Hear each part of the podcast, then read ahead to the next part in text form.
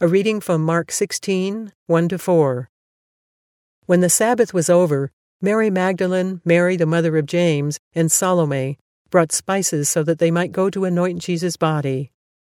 Very early on the first day of the week, just after sunrise, they were on their way to the tomb, and they asked each other, Who will roll the stone away from the entrance of the tomb? But when they looked up, they saw that the stone, which was very large, had been rolled away you know that phrase labor of love? Mm-hmm. well here's a labor of love. These women you know basically all hope is lost. Mm-hmm. you know jesus has died. He's been stuck in a tomb. Yet they haven't scattered mm-hmm. out of their love even though the situation was pretty much terrible and for all intents and purposes hopeless. Mm-hmm they still entered in with care and with love and with what was needed. Similar with Joseph of Arimathea a few days ago.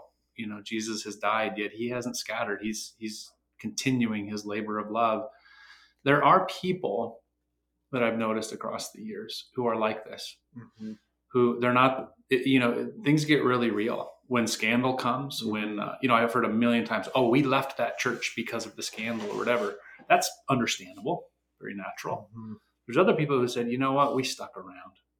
That organist, that secretary, whoever was involved in the scandal, mm. they needed our love. They needed our presence. Um, there's people who walk into the burning building, mm-hmm. you know, and my takeaway is I want to be like that. I don't want to scatter when things get hard. I want to lean in. I want to do the labor of love, even mm. even when it's really hard. Sorry, I just I'm smiling sitting here because I'm thinking about how you're very good at this because you've been a Vikings fan for like 15 okay, years. I he's got what, him, right? He's got what? What, what did he do? He's talking about being a, a, a fan of a sports team that constantly loses. You know, oh, oh, the Vikings. The Vikings. Okay. Yeah. yeah. The Vikings. Isn't that on the other side of the lake? Yes. So the, okay, since you brought that up, I'm from I'm from Michigan, but I root for the Minnesota team because their quarterback went to my high school in Michigan. Uh, and you haven't gotten over it yet. Has he gotten over going to my high school? no, the oh. quarterback is probably not the quarterback anymore, right? No, he's there right now. He's still there. Yeah, yeah. I haven't been rooting for the Vikings for 15 years. I've been rooting for the Vikings for five years because that's okay. how long Cousins has been on the team. Yeah. Anyway, we're far afield from uh, Salome and Mary bringing the spices. What do you think about this, Eric? Uh, I I would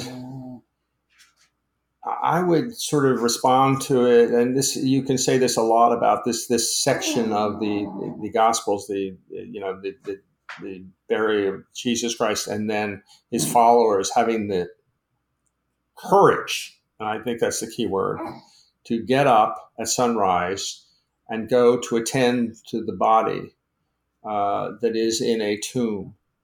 Uh, you know, there's, I mean, when the, the, the death of Jesus Christ on a cross was a signal to all of them that their leader is gone, and now they're they, are they are in the sights of the, the, the ruling masters of Jerusalem, and they have to be very careful. Mm-hmm. But their love of Jesus Christ is so strong that they defy their fear, and they put on courage, and they go to mm-hmm. attend to the body uh, and I guess they're the first to go. And it, I think traditionally it may be women that attend to, uh, you know, treating the Bible and uh, uh, the body and all that. I don't know that for sure, but I, it's just there's some there's a reality to it. Sunrise, going there, worrying about moving the stone, finding the stone, and now now it gets really frightening.